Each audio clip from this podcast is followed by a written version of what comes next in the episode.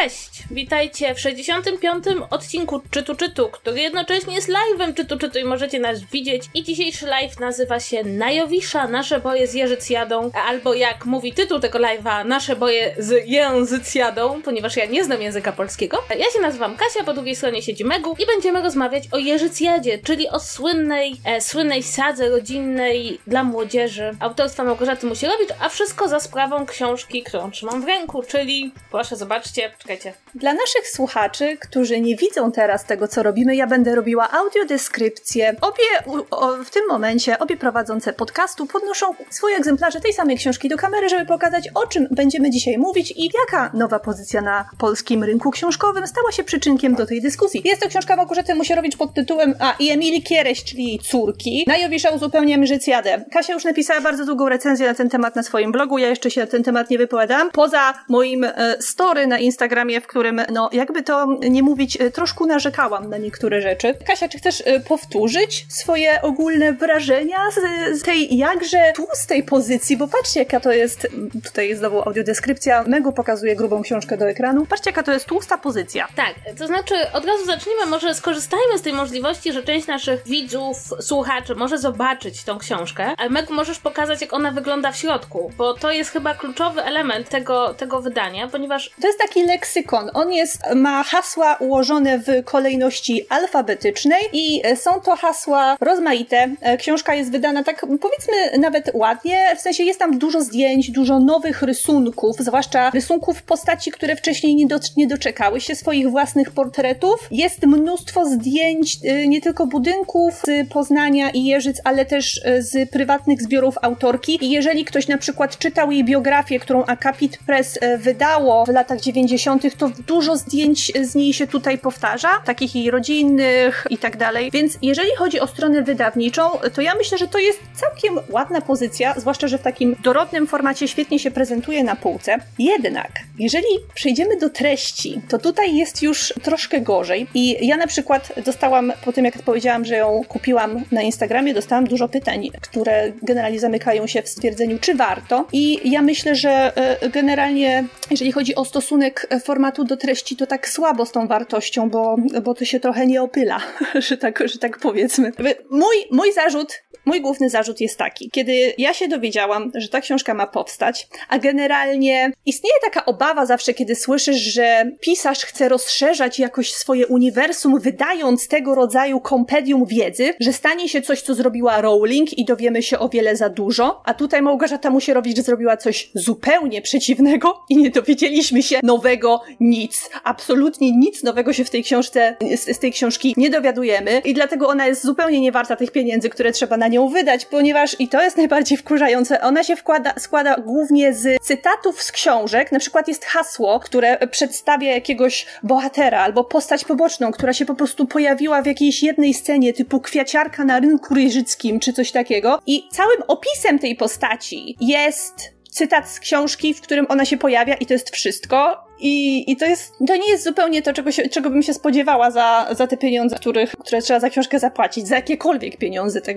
właściwie. I to nawet nie jest taka pozycja, na którą się można oburzać, wiecie, jak na te wszystkie inne książki Małgorzaty Musierowicz, na które się oburzamy w ostatnich latach, bo po prostu no już tak balansują na krawędzi bycia e, szkodliwą lekturą, tylko po prostu tutaj nawet nie ma się na co zrzymać. Tutaj nie ma żadnego źródła do oburzanka i to jest chyba najbardziej rozczarowujące, bo tam ja tak omawiałam tą jedną scenę ze Spartanką, ale to chyba było wszystko, co mnie... O nie, jeszcze była scena z, Mi z Miłoszem, który, który po prostu siłą rozdziela Natalię i, i Filipa, za co, czego nigdy mu nie wybaczymy i to były właściwie dwie rzeczy, na które mogłam się wkurzyć. Tutaj czekałam na emocje, na solidne wkurzanie się i los mi tego odmówił i to jest trochę rozczarowujące. Trochę nawet bardzo, bym powiedziała. To znaczy, ja mam wrażenie, że krzywdę tej książce robi tytuł. Dlatego, że ja się bardzo mocno spodziewałam, że ta książka dopowie pewne rzeczy, których w Jeżycjadzie trochę brakuje, dla mnie takim przykładem tego, co ta książka mogłaby zrobić, to jest postać Gizeli, która jest bardzo mocno związana z Milą Borejko, ale została napisana później. Z różnych powodów, jak może pamiętacie, ta postać pojawia się właściwie dopiero w kalambuce, ale logika podpowiada, że powinna być wcześniej. Ja nie spodziewałam, że skoro autorka jest, napisała tyle książek i oczywiście, że tam są luki, niedopowiedzenia, pewne elementy, które no w sposób oczywisty się nie spinały, to ta książka będzie takim zabawną próbą dopowiedzenia, co się właściwie stało z tymi bohaterami, co właściwie, co właściwie poszło nie tak, dlaczego gdzieś jest jakaś nieścisłość, dlaczego jak jakiś wiek się nie zgadza, dlaczego jakby dopowiedzenie, gdzie ktoś mieszkał. Takie kompendium dla takich prawdziwych fanów, którzy bardzo szukają tych odpowiedzi na pytania, które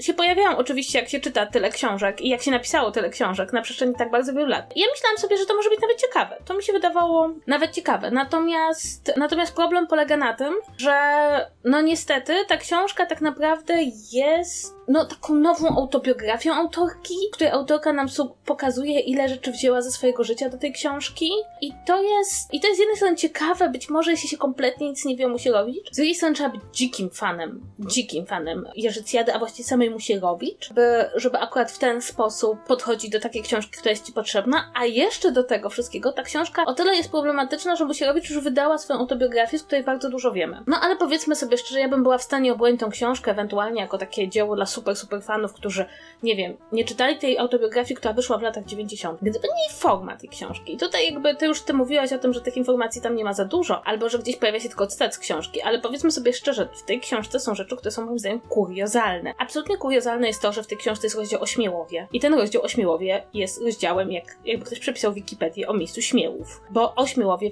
jest w, w jednej z po powieści, w imieninach bodajże odwiedzają Śmiełów. Jest hasło Jaskółka, gdzie dostajemy wypisy z Mickiewicza o Jaskółku. E, jest moje ukochane dwie strony. Ja wam je pokażę, ponieważ ktoś mi zarzucił, że nie można się wkurzać na książkę, że są w niej zdjęcia balkonów. Ale słuchajcie, ja wam to pokażę. To są cztery strony takich niezbyt pięknych zdjęć balkonów na Jeżycach. I ja powiem wam szczerze, że dla mnie to jest coś strasznie, strasznie dziwnego, kiedy ktoś mi sprzedaje książkę, w której są cztery strony brzydkich zdjęć balkonów. Gdyby to były piękne zdjęcia balkonów, gdyby to były zdjęcia balkonów, które to znaczyły w powieści, gdyby przy tych stronach, e, przy tych opisach e, był naprawdę jak napisane, że to jest balkon, na którym ktoś stał, ale nie, to są zdjęcia balkonów. I dla mnie to było bardzo dziwne. I ta książka jest taką książką, którą, wiecie, ja bardzo nie lubię, kiedy ktoś mówi, a, autor czy autorka wydali książkę, bo chcą zgarnąć kasę od fanów. Ale ja autentycznie mam takie wrażenie przy tej książce, że to jest taka książka, która miałaby potencjał na coś naprawdę fajnego i myślę, że są czytelnicy, którzy by chętnie ją przeczytali, a ja miałam takie wrażenie, że ktoś mi tutaj zafundował takie, ej, słuchaj, bo mamy 100 stron, to jeszcze trzeba do, dojść do tych, tych więcej stron, to może zdjęcia balkonów albo zdjęcia wieżyczek na Jeżycach. Tam było mnóstwo stron, które ja po prostu przerzucałam nawet. Czy zdjęcia sobie pooglądałam, chociaż rzeczywiście nie są to najpiękniejsze na świecie zdjęcia, bardziej takie spełniające funkcję kronikarską,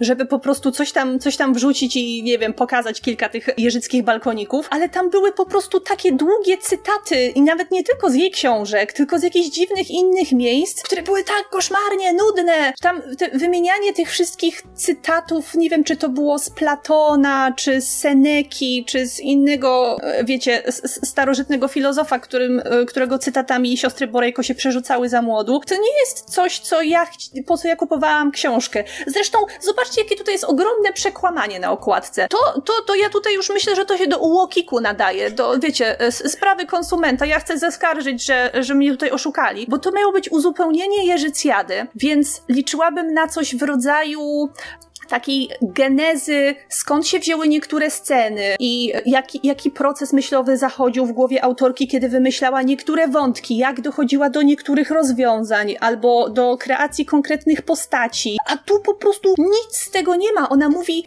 głównie o swoim życiu głównie o rzeczach, które ona jako osoba prywatna i pisarka lubi, a tutaj nie ma nic kompletnie o samej Jerzycjadzie. I, i to, jest, to jest oszustwo! Tak się nie robi. Ona tutaj ma, ona wiecie, ona ma tutaj ślad po odciętej metce Fruit of the Loom, bo to jest, bo to jest ten rodzaj przeklętu już dla mnie w tym momencie. No i, i to, na, to, na to jestem oburzona. Jest mi smutno. To znaczy, że rzeczywiście tu ja też miałam taki moment, kiedy, jak wiecie, ludzie, którzy interesują jakby tą, tymi książkami, wiedzą, że w rodzinie Borejków ludzie się przerzucają sentenc- łacińskimi sentencjami, jakby jest to ten element tego ich życia. I tutaj właściwie dostajemy jakiś wypis łacińskich sentencji. Mnie najbardziej e, poruszył rozdział, w którym autorka wymienia się ze swoim bratem, no wybitnym bratem, e, bo Barańczak był wybitnym poetą i wybitnym tłumaczem. Wymienia się korespondencją, taką bardzo dowcipną korespondencją z różnymi zabawami i grami. I to nie jest złe, tylko to nie ma w żadnym stopniu znaczenia w kontekście Życjady. Gdyby ta książka miała inny tytuł, na przykład gdyby to było Małgorzata Musierowicz opowiadam o sobie i swoim życiu, no to byłoby trochę bardziej uczciwe, prawda? Moja koleżanka, która jest taka bardziej zaangażowana w tę sprawę, mówiła, że dawno temu miało wyjść coś, co się miało nazywać Silvarerum. Tak, ja pamiętam, bo to było, za, to było zapowiadane na ostatnich stronach nawet y, dwóch czy trzech książek z serii i to było lata, lata temu. Ja nie wiem, czy się już w Kalamburce nie zaczynało. No i właśnie mam wrażenie, że gdyby to wyszło jako Silvarerum, to może to bym mniej budowało oczekiwania, których nie jest w stanie spełnić. Inna sprawa jest też taka, że jest tam właściwie tylko jeden opis takiego autentycznego budowania jakiegoś wątku i to jest wątek romantyczny, z kim ma być Nutria, czy z Filipem, czy z Gobrojkiem. No i jest to opis, który tutaj mego po prostu umiera, ponieważ jakby, żeby, żeby było jasne, dla mnie to jest w sumie najciekawsze z tego wszystkiego, no bo ja byłam tą czytelniczką, która czytała tą Jerzycjadę właśnie wtedy, kiedy jakby byłam w odpowiednim wieku właśnie wtedy, kiedy się roz, rozstrzygało, kto będzie, z kim będzie, albo dajże mam wrażenie, że Nutria i Córka Robojka to, była to były te pierwsze Jerzycjady, których ja nie musiałam nadrabiać. O, to o wiele wcześniej niż ja zaczynałaś w takim razie. Ale to do, do tego, kto kiedy zaczynał, jeszcze przejdziemy w głównym wątku. Tak. No i słuchajcie, i tam pojawia się ten problem, ponieważ mm, Musierowicz zakłada, że Robojek jest za stary dla Nutri, jakby takie wyszło zliczenie, ale pojawia się straszny problem, ponieważ Filip jest dla Nutri za młody, ponieważ, uwaga, uwaga, jest od niej o 3 lata młodszy. W tym momencie wchodzi Kasia, która ma męża. Ile lat młodszego? Trzy. Da się? Da się. Da się, da się. Może Miłosz nie wiedział. Miłosz cię nie znał. Trudno. To jest, żeby, żeby jakby kończymy anegdotę. To jest do, do pewnego stopnia urocza. To znaczy do, do Musierowiec dzwoni Czesław Miłosz, który się wkręcił w Jerzycjadę i to jest znany fakt. I dzwoni i mówi, że no jasne jest, że ona musi być z Robrojkiem, a nie z Filipem, no bo ten Filip jest dla niej za młody i ona sama nie wie jeszcze, bo e, kobieta potrzebuje takiego starszego faceta opiekuna. I z jednej strony ja rozumiem, że Miłoszowi to się tak wyglądało. Podejrzewam, że no był już wtedy w takim wieku, jakby mógł mieć takie życiowe doświadczenie, ale na Boga, Miłosz jest tylko jednym z, auto, z czytelników. Jakby Nobel, nie Nobel. Jesteś równy nam wszystkim. Och, no, no tak, ale miłość to miłość. Tak, i trochę mnie to tak rozbawiło z jednej strony. Mm, I, I, było to na swój sposób urocze. I to była właśnie taka treść, którą ja bym oczekiwała od tej książki. E, jakie mechanizmy zachodziły w głowie autorki, kiedy podejmowała jakieś decyzje. Zwłaszcza, że jest trochę takich, e, powiedziałabym, kontrowersyjnych momentów w tych książkach. A właściwie nie kontrowersyjnych, ale takich momentów, kiedy człowiek zadaje sobie pytanie, co myślała autorka i co do tego doprowadziło. Ale są takie wątki kontrowersyjne, na temat których czytelniczki dyskutują na forach już od lat i tutaj różne dziwne teorie spiskowe nawet na ten temat powstają, co mogło się dziać poza kadrem i czytelniczki nam to pisują własne, własne, własne wersje różnych historii. Pyziak. Do tego też jeszcze przejdziemy. Pojawiło się to już w komentarzach, bo tak mi miga taki komentarz, że lol, jakbyśmy czytały bloga Małgorzaty Musierowicz, czy strony. Witamy Cię, nowa osoba, która nie zna naszego podcastu. Cześć, przygotuj się, będzie potem jeszcze lepiej. Wydaje mi się, że to jest kwintesencja tej książki. Znaczy, że ta książka została napisana przez osobę, która swoich czytelników poznaje głównie przez swoją stronę i pisze książkę głównie dla czytelników swojej strony. A to jest bardzo wybrana grupa wielbicieli tej literatury. Pamiętam, że przez wiele lat było taki, to takie super miejsce pod tytułem Księga Gości na stronie Małgorzaty Musierowicz. I ilekroć w różnych miejscach internetu wybuchały dyskusje odnośnie różnych decyzji poświęconych bohaterom, odnośnie różnych scen, to Księga Gości Małgorzaty Musierowicz zawsze była tym, tą ostoją spokoju i takiego, takiej wspólnoty wokół tych książek, gdzie założenie było takie, że autorka ma rację. I takiego, tam jest miło, tam jest ciepło, tam jest wspólnotowo. Ja lubię takie miejsca w sieci, ale problem pojawia się wtedy, kiedy dla autora to miejsce w sieci staje się takim głównym punktem odniesienia, jeśli chodzi o recepcję ich twórczości, bo łatwo się pogubić. Czy kupicie tą książkę, czy nie, to decyzję podejmiecie same. Jeśli interesuje Was życie Małgorzaty Mucierowicz, albo w jakich kolorach organizowała kolejne, kolejne sylwestry, e, to ta książka, imprezy rodziny, ta, ta książka Wam o tym powie. Jeśli chcecie się dowiedzieć, że e, Barańczak miał naprawdę dobre poczucie humoru, co można też się dowiedzieć czytając każdy inny jego tekst. To jest chyba pierwsza taka książka, którą, e, którą Grzeta Musierowicz pisała o, o, sobie i o swojej, o swojej twórczości już po tym, jak, jak Barańczak zmarł. I widać tutaj taką straszną tęsknotę za nim i to tą ogromną miłość pomiędzy bratem a siostrą. I widać, jak ona za nim tęskni, jak, e, jak, jakim ogromną częścią życia e, był, e, był, był dla niej brat. I, i, to jest, i to jest coś takiego, co może nie jest tutaj bardzo dosłownie wspominane, ale tak z pomiędzy tych stron nic da się to wyczuć w tych wszystkich cytatach, które ona przywołuje, w ich listach, które wymieniali i to jest, to jest coś, co mnie tutaj bardzo rozczuliło. Tak, to znaczy jakby, żeby było jasne, to nie jest zła książka. To jest książka, na którą my jesteśmy złe, bo ona jest jakaś obrazobójcza i, i nie ma tam żadnej anegdoty, nad którą można się uśmiechnąć. Tylko raczej, że człowiek spodziewa się, że dostanie książkę, która w jakiś sposób odnosi się dosyć mocno do twórczości, a dostaje książkę o remoncie łazienki. I anegdota o remoncie łazienki była nawet niezła, ale jak to czytasz, masz takie, czy ja chciałam kupić książkę o remoncie łazienki Małgorzaty Musierowicz? Niektórzy chcą, e, niektórzy nie chcą. Ja, ja należę do tej grupy osób, która, która niekoniecznie chciała o tym poczytać. Zakładam, że moje podejście czasem bywa trochę inne, bo pewne rzeczy, które ludziom się bardzo mocno kojarzą z takim doświadczeniem bardzo typowo borejkowym było też moim doświadczeniem rodzinnym, bo, bo tak się jakoś ostatnio moja mama się zorientowała, że ona i Gabrysia Borejko mają prawie takie same życie. To znaczy mają troje dzieci, jedno dużo młodsze i, i posadę na uczelni. Jak to wygląda. I teraz właśnie, bo byśmy, tytuł brzmi Nasze boje z Jężycjadą, bo to ja to pisałam, ale nasz pomysł był taki, żebyśmy pokazali w ogóle o samej Jężycjadzie w naszym życiu, ponieważ nie byłoby tej naszej rozmowy teraz i nie było tych naszych emocji, gdyby nie fakt, że Jerzycjada jest chyba dla nas obu e, sycią ważną. To jest najważniej najdziwniejsze na świecie. E, I może Megu, zacznij, opowiedz o tym, kiedy zaczęłaś czytać Jerzycjadę, kiedy się zorientowałaś, czym dla ciebie była to seria, kiedy się zorientowałaś, że być może ona idzie w kierunku, który cię niekoniecznie satysfakcjonuje? Dawno, dawno temu.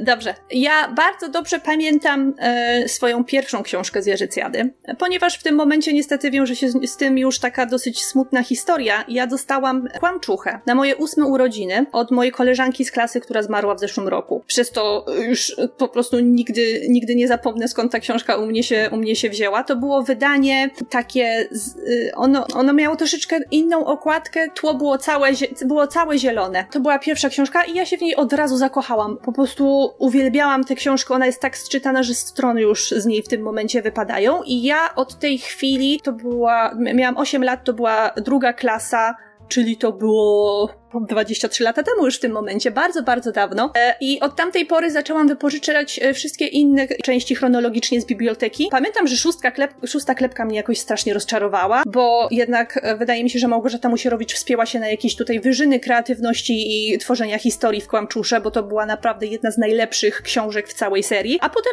a potem już poszło. Ja je czytałam przez parę lat, tak że dobiegłam zrównałam się z całą historią wydawniczą w momencie, kiedy wyszła kalamburka. Czyli mówimy o roku 2000 mniej więcej, 2000, 2000, 2001. Ja, e, Kalamburka zrobiła na mnie niesamowite wrażenie, bo ja się, e, bo ja się strasznie interesowałam historią, wciąż się interesuję i na przykład czytanie tam o strajkach w Poznaniu, rok 56, to było dla mnie takie niesamowite doświadczenie, że ja jako ta bardzo młoda nastolatka wtedy, kiedy to czytałam, w ogóle mogę poznać taką, taki wycinek historii, bo dotąd nic o tym nie słyszałam, bo nigdy się do tego okresu na historii, na historii Polski tak naprawdę naprawdę w szkole nie dochodzi. Jak ktoś dojdzie do II wojny światowej, to ma wielkie szczęście. Od tamtego momentu już mogłam kupować książ następne części serii tak, jak one wychodziły, ale ja chyba jeszcze byłam trochę za mała wtedy, żeby, żeby mieć z nimi jakiś problem. To znaczy, pierwszy problem, który zauważyłam, kiedy zaczynałam już czytać te następne, bo pierwsza następna w kolejności to był bodajże język troli, i to już było coś, co kupowałam, że szłam do księgarni, a nie wypożyczałam z biblioteki, bo już tam leżało od paru lat. Pierwszą rzeczą, która zaczęła mi doskwierać, była pewnego rodzaju nuda, ale to jeszcze nie na, nie na etapie języka troli, yy, nie, nawet nie na poziomie żaby, bo jeszcze te historie były dla mnie dosyć ciekawe, ale już kiedy doszło na przykład do czarnej polewki, to już yy, pewne zabiegi autorki zaczynały mnie w tym momencie nużyć. I ja wiem, że dla wielu, wielu osób tak, takim momentem przełomowym była Magdusia, która już po mnie, jeszcze, jeszcze po mnie spłynęła. Ja jeszcze nie czułam, że coś tu jest nie tak, chociaż widziałam już w internecie dyskusje o takich kontrowersyjnych scenach typu on ją tutaj złapał za fraki i potrząsnął jak kurczakiem, jak kotem, jakieś tam zwierzę chyba padło. W sensie, jak Juzinek Magdusią potrząsnął i to już było wtedy takie coś, coś, coś tu nie halo, to jakieś kontrowersyjne motywy się zaczynają. Ta książka mnie po prostu rozczarowała pod tym względem, że nie była taka jak wszystkie inne poprzednie, a potem to się już zaczęło. A potem to się już zaczęło, bo ja już wtedy miałam bloga w 2014 roku, jak e, wychodziła, nie pamiętam, czy to była wnuczka do orzechów, czy to, nie, tak, to była wnuczka do orzechów. O Jezu, ja już potem byłam strasznie rozczarowana tą serią. Nie tylko pod, nie tylko pod względem te, tego, że po prostu książki się zaczęły robić nudne, ale y, głównie dlatego, że zaczynało so ze stronnic bardzo dobitnie przebijać to, że Małgorzata Musierowicz jest już starszą pisarką w tym momencie i zaczyna powoli odfruwać od tych rejonów, w których y, w, przebywają jej czytelniczki, czyli jej target, w sensie nastolatki. I to mnie tak strasznie bolało, a już potem jak celem wszystkich bohaterek stało się dopłynięcie do e, szczęśliwej i spokojnej zatoki małżeństwa, to to, to, to, to, to, już, to już bolało mnie bardzo, bardzo. Od czasu wnuczki do orzechów jednak podchodziłam do każdej następnej książki jako do bólu, jak do wyrywania zęba, które po prostu trzeba, trze, trzeba przetrwać i y, trzeba się wrażeniami z ludźmi podzielić, bo oni, te, bo, bo oni tego potrzebują czasem po to, żeby sam, samemu nie trzeba było czytać. No, a, na, tym, a na tym etapie e, w zeszłym roku wyszły, wy, wy, wyszła ostatnia część która, jak e, ciotka z gryzotka, to to już e, to dla mnie straszna katorga czytanie tego i to, to niestety moje rozczarowanie i moja niechęć w tym momencie do najnowszych części Jerzycjady e, nie wynika z jakiegoś, wiecie, ideologicznego zacietrzewienia, że my z Małgorzatą Musierowicz tak bardzo rozminęłyśmy się w poglądach, że nie jestem w stanie już jej czytać, tylko że ona się naprawdę jako pisarka zmieniła i ta cała seria, jako seria książek dla młodzieży się okropnie zmieniła na gorsze. Ze mnie przebija taka tęsknota za tym, co kiedyś było, bo ta seria była fantastyczna. Ja do dzisiaj te pierwsze części uwielbiam i one dla mnie mają niesamowitą pozytywną wartość i strasznie mi brakuje tego, że to już nigdy nie wróci. No, no i to jest ten smuteczek ogólnie. E, ja zaczęłam czytać e, za namową mamy bo moja mama jakby czytała, wydaje mi się, że czytała te książki od samego początku. I ja na, na pierwszą książkę, którą przeczytałam, to była Szósta Klepka. I ja bardzo polubiłam Rodzinę Żaków. Dla mnie to, ja do dzisiaj żałuję, że nie było więcej Rodziny Żaków. Znaczy, że oni nie byli tymi głównymi bohaterami, bo wydali, wydawało mi się, że z nimi nie sta- chyba może by się mniej stało to, co się stało z Borejkami, którzy nie byli idealni, a stali się idealni. Jakby jak się czyta Kwiat Kalafiora, to, to, to widać, że ta rodzina jest głęboko nieidealna i ten e, ojciec Borejko jest człowiekiem, no, głęboko nieidealnym. E, I gdzieś tam, w, wydaje mi się, że w drugiej połowie lat 90. powstał taki mit rodziny Borejka jako tej idealnej rodziny, do której wszyscy tęsknią. O, ja taką chciałam mieć. O rany, jak ja bardzo chciałam być jedną z Borejków, bo czułam, że moje życie będzie wtedy zupełnie inne. Będę taka zrozumiała, będę taka zrozumiana i wszyscy będą zawsze ze mną rozmawiać o moich problemach. I kwestia polega na tym, że mam wrażenie, że autorka w to uwierzyła. I wszystkie decyzje, jakie zaczęli podejmować Borejkowie, stały się w jakiś sposób idealne i, i wszyscy zostali sprowadzeni do jakiegoś takiego ideału, mimo że nigdy nim nie byli. To po prostu to mnie zawsze bardzo bolało. Natomiast ja zaczęłam widzieć pewien problem w Jerzycjadzie koło książki Tygrys i Róża, czy jeszcze przed Kalambuką to była taka, to była ta książka, gdzie Laura była główną bohaterką, właściwie wszystko się koncentrowało na Laurze. I ja mimo, że jakby nigdy nie przeżywałam sytuacji rozwodu i ogólnie moja rodzina jest taka raczej stabilna, no to, to rzecz, która mnie jakoś, jakoś odrzuciła, to było to, że jakby ta córka chce się dowiedzieć czegoś o ojcu, chce poznać inną narrację o swoim ojcu i właściwie musi przeżywać to samo, co przeżywa jej matka i wszyscy mają do niej pretensje, że chce poznać ojca, e, co wydaje mi się jest rzeczą y, absolutnie naturalną i wydawało mi się, że tutaj w ogóle wszyscy mężczyźni, którzy odchodzą od kobiet, są,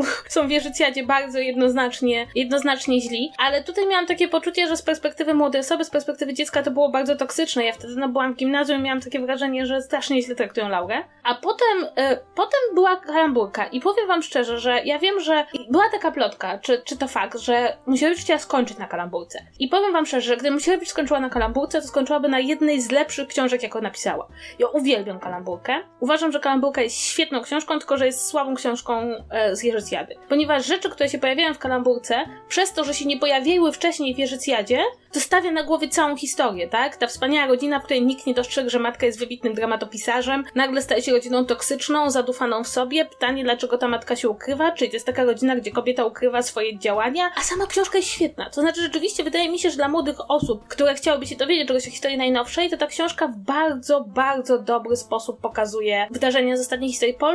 E, jest po prostu bardzo dobrze napisana, bardzo dobrze. Książki, które się pojawiły potem, miałam takie wrażenie, bo ja akurat nie miałam wątpliwości, że późniejsze książki prezentowały spadek formy, to były e, książki, które w dużym stopniu pokazywały oddalanie się Musierowicz od tych rzeczy, o których pisała bardzo dobrze. To znaczy, po pierwsze, od takiego życia rodzinnego, której częścią są nastolatki. Po drugie, od życia w Poznaniu, bo e, bardzo wyraźnie w pewnym momencie widać, że zarówno autorka, jak i jej bohaterowie zaczynają się wyprowadzać z Poznania. I ten Poznań, który był takim miejscem swojskim, fajnym, taki, te, te przestrzenie były takie prawdziwe, e, staje się jakimś miastem złym, niedobrym, gdzie są po prostu same remonty, jest głośno i, i nawet ci ludzie z Poznania są jacyś tacy coraz bardziej nieprzyjaźni i dobra jest ta wieś spokojna, wieś wesoła. I wkroczył ten taki element, którego wcześniej nie było, bo wcześniej to były takie romantyczne historie o dziewczynach, rozgrywały się na przestrzeni kilku dni. No i tak trochę było wiadomo, że trochę tam będzie takiego romansu na całe życie, ale niekoniecznie, no bo, bo, bo było dużo takich książek, że dziewczyna jakoś poznawała, było to trochę dowcipne, trochę zabawne.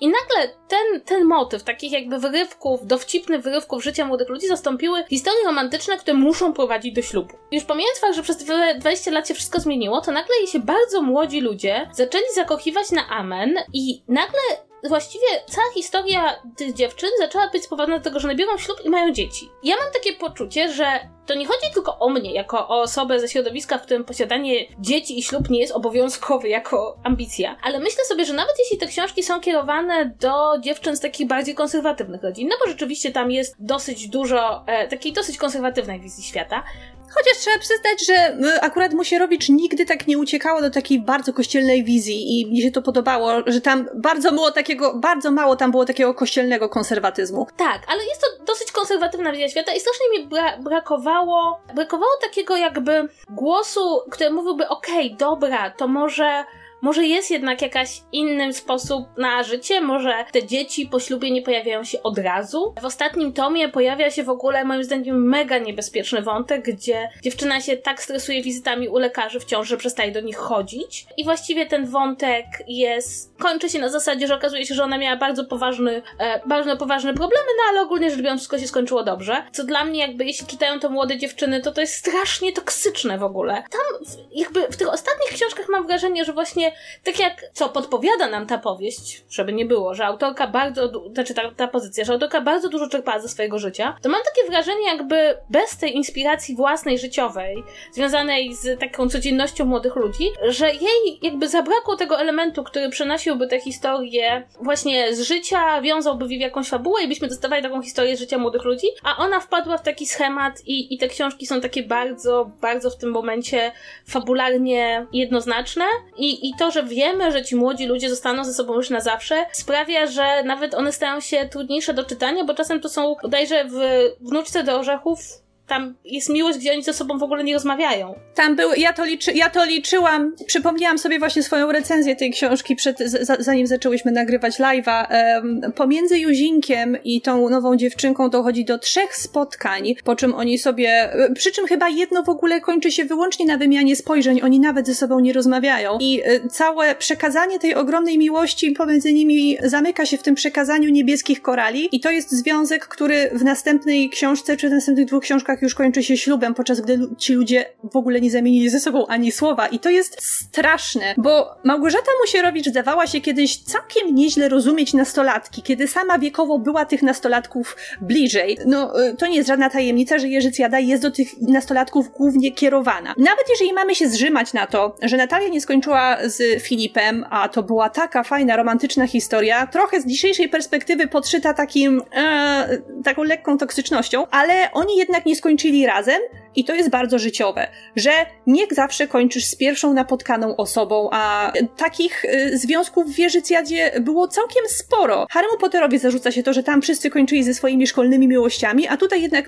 Ma Małgorzata Musierowicz potrafiła przez lata pokazywać, że życie tak wcale nie wygląda i e, Robrojek może mieć jedną żonę, która e, umiera, a potem wiązać się z kimś innym, Gabrysia może mieć jednego męża, a potem wiązać się z kimś innym, e, Laura Pyziak, która po prostu też przeżywała wiele zawirowań sercowych po, po to tylko, żeby potem w końcu dopłynąć do bezpiecznej przystani małżeństwa i dziecka. O, zaraz porozmawiamy sobie o Laurze, bo ja po prostu nie wytrzymam. Ale no i Małgorzata Musierowicz potrafiła kiedyś pisać takie wątki, wątki mądre, wątki ciepłe, wątki, które były zbliżone jednak do naszego codziennego życia, ale teraz w tym momencie to wpychanie każdej ze swoich bohaterek najpierw w bardzo krótki i intensywny romans, bo zauważcie, że z czasem, i to jest jeden z moich większych zarzutów, jaki ja mam w tym momencie do tej serii, ona zaczęła skracać akcję powieści z kilku miesięcy do dwóch tygodni, albo nawet do par, paru dni. I w ciągu tych paru dni musi się rozwinąć nowy romans pomiędzy nową parą bohaterów i to jest robione tak na, na szybko i klejone tak bardzo na ślinę, że ja już po prostu w te związki nie wierzę. To, co mnie najbardziej zirytowało i potem autentycznie książka poleciała na ścianę, w ciotce z gryzotce bohaterka na głos wzbrania się przed szybkim wchodzeniem w związek i szybkim zawieraniem, zawieraniem ślubu. Nora tam wielokrotnie powtarza, że wcale nie chce chodzić z tym chłopakiem, którego tam e, Wojciechowicz dla niej wybrała. I kiedy już by się wydawało, że autorka tak jakby zaakceptowała, dała, po, pozwoliła bohaterce przeżyć ten wybór i go zaakceptowała, to ona w ostatnich zdaniach książki, to było, i to było takie wstrętne, ona w ostatnich zdaniach książki zaczyna w formie narracji do, do, dodawać, że kiedy Nora powiedziała te słowa, że ona wcale nie chce, nie chce z nim chodzić, czy nie chce z nim być, bo tutaj studia zaczynają się ważne rzeczy, kolejny etap życia, ale hehehe, ale to wcale tak nie było, bo wyobraźcie sobie, że ona już za parę lat zostanie jego żoną i od razu urodzi mu piątkę dzieci i będzie wielki ślub i Bolejkowi dalej się będą rozmnażać. I o mój Boże, to jest, to, to jest ten moment, w którym we mnie umarła cała miłość do Jerzycjady, bo to było już takie wstrętne, takie ostentacyjne, dawanie czytelniczkom w nos, że nie, ty nie masz innej drogi życiowej, ciebie czeka tylko kościół, ołtarz i potem rodzenie dzieci. I nie mam dla ciebie żadnej innej propozycji, droga czytelniczko. Dobrze, to zostawmy Megu, która płacze. Natomiast ja mam jeszcze jeden taki dosyć duży, duży zarzut tej książki. Odstawmy na bok kwestię w ogóle podejścia do dzieci w tej książce, ponieważ ja rzuciłam pierwszy raz Jerzycjadą, kiedy czytałam o pustych ramionach, które się w końcu wypełniły. ale, w której, ale w której to było części? Która to była część? Wiesz co, nie, pa nie pamiętam. Ale to był jeden z tych nowszych chyba, nie? Tak, tak, oczywiście, że tak. I ja miałam takie, Jezus Maria, Jezu, nie, nie, nie, nie jakby ramiona można wypełnić kotem, tak? No to jakby powiedzmy, powiedzmy sobie szczerze. Natomiast, natomiast dla mnie pewnym, pewnym dużym problemem jest to, że się strasznie pozmieniały charaktery bohaterów, a niektóre charaktery bohaterów stały się nie do zniesienia i tutaj dla mnie Laura. Listę bohaterek, których charaktery zmieniły się nie do zniesienia otwiera Gabriela, która była bohaterką. Tak, stała się świętą Gabrielą Poznańską, która jest dzielna. Słuchajcie, serio, słowo dzielna, ja, ja proponuję jakąś analizę słownikową, ile razy słowo dzielna pada w odniesieniu do, e, do Gabrieli. Laura, która była, była fajną nastolatką i, i przestała być postacią, stała się jakąś taką milczącą postacią w tle. Ikoną, ona się stała ikoną, z aureolą. tak, e, i tak, to stała się po prostu tak koszmarnym babsztylem, że, że o mój Boże. To nawet nie tyle koszmarnym babsztylem, ale ona została strasznie trywializowana w tych ostatnich częściach, jakby ona się zatrzymała w rozwoju y, na, na, na, na etapie początku Idy Sierpniowej, kiedy jest bardzo kapryśna i da, daje wszystkim w kości myśli głównie o sobie i jakby po prostu w ogóle się nie zmieniła od tamtego czasu. Ale są takie, na przykład Pulpecja, która stała się jakąś jakąś taką chorzą, chorzą babką ze wsi po prostu i, i, w ogóle jakby zupełnie obcą osobą, jakby z zupełnie innego porządku. I, I też dla mnie na przykład Ignacy Grzegorz stał się facetem, którego ja po prostu nie rozumiem, jak ktokolwiek mógł nim wejść w jakikolwiek związek. Zresztą facet ma żonę w dziewiątym miesiącu ciąży i wyjeżdża i nie bierze z sobą telefonu komórkowego, bo jest zapominalski. I to jest taki jakiś dla mnie straszny, straszny element, kiedy bohaterka próbuje zrobić bohaterów, że są śmieszni, zabawni, dowcipni, jacyś takicy, a wychodzą z nich, nich jak najgorsze cechy. Jakby, no, dla mnie to Ida. To jest takim typowym przykładem te e-maile, które ona wysyła do sióstr, które mają być takie zabawne i dowcipne, a są jakimiś takimi strasznymi mailami jakiejś zgorzkniałej baby, której się nic nie podoba, wszystko wie lepiej od innych, jest autentycznie wredna. I ona tam, ona tam od razu wszystkich ze sobą swatała i już chciała, żeby, i już wszystkim dziewczynom szukała mężów i już chyba nawet też swojego syna wypychała przedślubny, przedślubny ołtarz i tam po prostu... Było jasne, bo jakby my się tutaj wkurzamy, ale to jest trochę tak, ja na przykład wciąż. Jak chcę się poczuć świątecznie, to czytam Noelkę. Och, to jest moja tradycja coroczna, tylko że parę, to była moja tradycja coroczna, dopóki ktoś z mojej rodziny nie wziął mi Noelki 10 lat temu i nigdy nie oddał. Noelka jest cudowną książką. Jest książką, która rozgrywa się w bardzo krótkim czasie. Jest książką, w której nie ma takiego wielkiego wątku romantycznego, najważniejszego, wręcz przeciwnie, ale i tak jest piękny, i tak jest piękny. Jest tak świąteczna, jest mądra, jest, jest po prostu od A do Z świetnie napisana. Nadal wracam do e, szóstej klepki, którą uważam za absolutnie, absolutnie przeuroczą książkę. I wracam do tych starszych tomów. Zgadzam się z tym, że Kłamczucha nadal jest super napisaną książką młodzieżową. Zgadzam się, że jak się czyta Nutki i Negrusa dzisiaj, to człowiek ma takie, co tu się, co tu zaszło, ale z drugiej strony można przeczytać tę książkę na zasadzie takiej letniej przygody i powiem wam szczerze, że jak pojechałam do Inowrocławia, to w mojej głowie było tylko o mój Boże, Inowrocław, tu była Nutria, to, tu to było, więc, więc te emocje wciąż, wciąż we mnie są. Wracam do kalamburki, którą uważam, że absolutnie e, e, fajnie przeczytać. Tutaj ktoś mówi, że w NLC jest klasizm, czy, czy podejście do Romów. Ja mam wrażenie, że jednak dużo czasu, czasu minęło od czasu, kiedy autorka napisała tą książkę i wydaje mi się, że na przykład opis Romów miał tam być pozytywny, a czasy się zmieniły. To znaczy ja go zawsze, ja, ja, e, powiem wam to z perspektywy osoby, która kiedyś w ogóle nie była wyczulona na takie tematy. Ja wątek Romów w Noelce odbierałam bardzo pozytywnie, jako taką kol kolejny przykład na to, jacy Borejkowie są dobrzy i serdeczni i otwarci na drugiego człowieka, kimkolwiek by on nie był. Ja rozumiem, że z naszej dzisiejszej perspektywy, kiedy tak bardzo, powiedzmy, lewicowo oceniamy te wszystkie wątki książkowe, no, no, no, no, no tak jest, zwłaszcza, zwłaszcza tutaj, często u nas w podcaście, to wiadomo, że to, że to, że to by nie przeszło, ale też nie wszystko. Ja jednak czasem wolę pamiętać te uczucia, które towarzyszyły mi przy tym pierwszym czytaniu, kiedy byłam młoda i niewinna. Ja wiem, że to dzisiaj, że to dzisiaj by nie przeszło, ale, ale, ale wtedy to było dla mnie okej. Okay. Dla mnie problem z Jerzyjadą polega na tym, że ja tych wszystkich bohaterów lubiłam. I y, bardzo lubiłam Borejków. I jak już wielokrotnie mówiłam, mam takie poczucia, że moja rodzina jest trochę jak Borejkowie, tylko, bo jakby mój tata przy obiedzie mówił nam, co przeczytał w encyklopedii albo w archiwum i mówił nam o, o nie wiem, o, o rządzie Finlandii i rzucał jakimiś kompletnie niepotrzebnymi ciekawostkami non-stop i też się u mnie cytowało literaturę. Też miałam, no nie miałam sióstr, ale miałam braci, w związku z tym też nas było dużo na małej powierzchni, gdzie było mnóstwo, mnóstwo książek. I jakby miałam takie poczucie, że jest jakaś bliskość emocjonalna między mną a Borejkami, że też byliśmy tacy, że moje życie też było troszeczkę inne niż życie moich bohaterów, fu, moich rówieśników. I w pewnym momencie miałam takie poczucie, że autorka uwierzyła, że ci Borejkowie są super, wspaniali, genialni i oni zaczynali się coraz bardziej oddalać, oddalać, oddalać od tej wizji, jak naprawdę wygląda życie w takiej rodzinie, która nie jest jakiś to, że masz dużo książek nie czyni ci idealnym, tak? I to mnie, to mnie jakoś tak e, ubodło, że część ludzi będzie wnioskować o tym, jak wyglądają takie rodziny na podstawie książek Musierowicz, a tymczasem Musierowicz tworzy taką wizję, która przynajmniej z mojego punktu widzenia jest strasznie opresyjna. Borejkowie z bycia takimi miłymi, ale jednak blisko normalnego życia stali się takimi strasznymi snobami i takimi ludźmi, którym wszystko przeszkadza. I jeszcze była ta opozycja, że to są ci Borejkowie z kamienicy kontra ci, ci ludzie z bloków. No, a, a, w tym momencie Borejkowie z podpoznańskiej wsi kontra miastowi. A czy, a czy wiecie w ogóle, że tam na stronie Musierowicz w pewnym momencie w zeszłym roku pojawiło się takie stwierdzenie, że następna część, czyli Chucherko, to już nie będzie część Jeżycjady, ponieważ Borejkowie się wyprowadzili z Jeżyc, więc to już nie może być Jeżycjada i tam ma być jakaś inna nazwa, jakaś Bomboliada, coś w tym rodzaju, w tym momencie zapomniałam, ale że to już oficjalnie nie ma być część tej samej serii, no bo, no bo wyniosła, wyniosła bohaterów z Jeżyc. Ale jeszcze odnośnie samych, samych Borejków, to jest nie tylko snobizm, ale też taki wstrętny klasizm już na, ty, na, na, na tym etapie, w sensie oni oni autentycznie czują się lepsi, dlatego że czytają Plutarcha, a inni nie czytają. To, I to, to jest akurat to był taki chyba dialog w którejś z tych ostatnich książek. I że generalnie społeczeństwo upada i młodzież już jest nie ta, bo nie czytają klasyków. I jak to dobrze, że wciąż możemy się po, my poprzerzucać cytatami z Seneki, a przez to jesteśmy kwieciem narodu. I to już jest, to już jest strasznie, strasznie toksyczne, a dla mnie osobiście tym bardziej toksyczne, że całkowicie niszczy mój, y, moje uwielbienie do tej rodziny, bo ja y, tak samo jak ty uwielbiałam wyobrażać sobie, że, no, że na przykład są moją rodziną. Moja, moja rodzina nie, nie była taka, nie jest taka inteligencka, żebyśmy y, wszyscy aż tak dużo czytali i mogli się cytatami wymieniać, ale zawsze ich bardzo kochałam i zawsze był, był dla mnie takim, Borykowie byli dla mnie taką idealną rodziną pełną zrozumienia, zwłaszcza dla nastolatek z problemami, a w tym momencie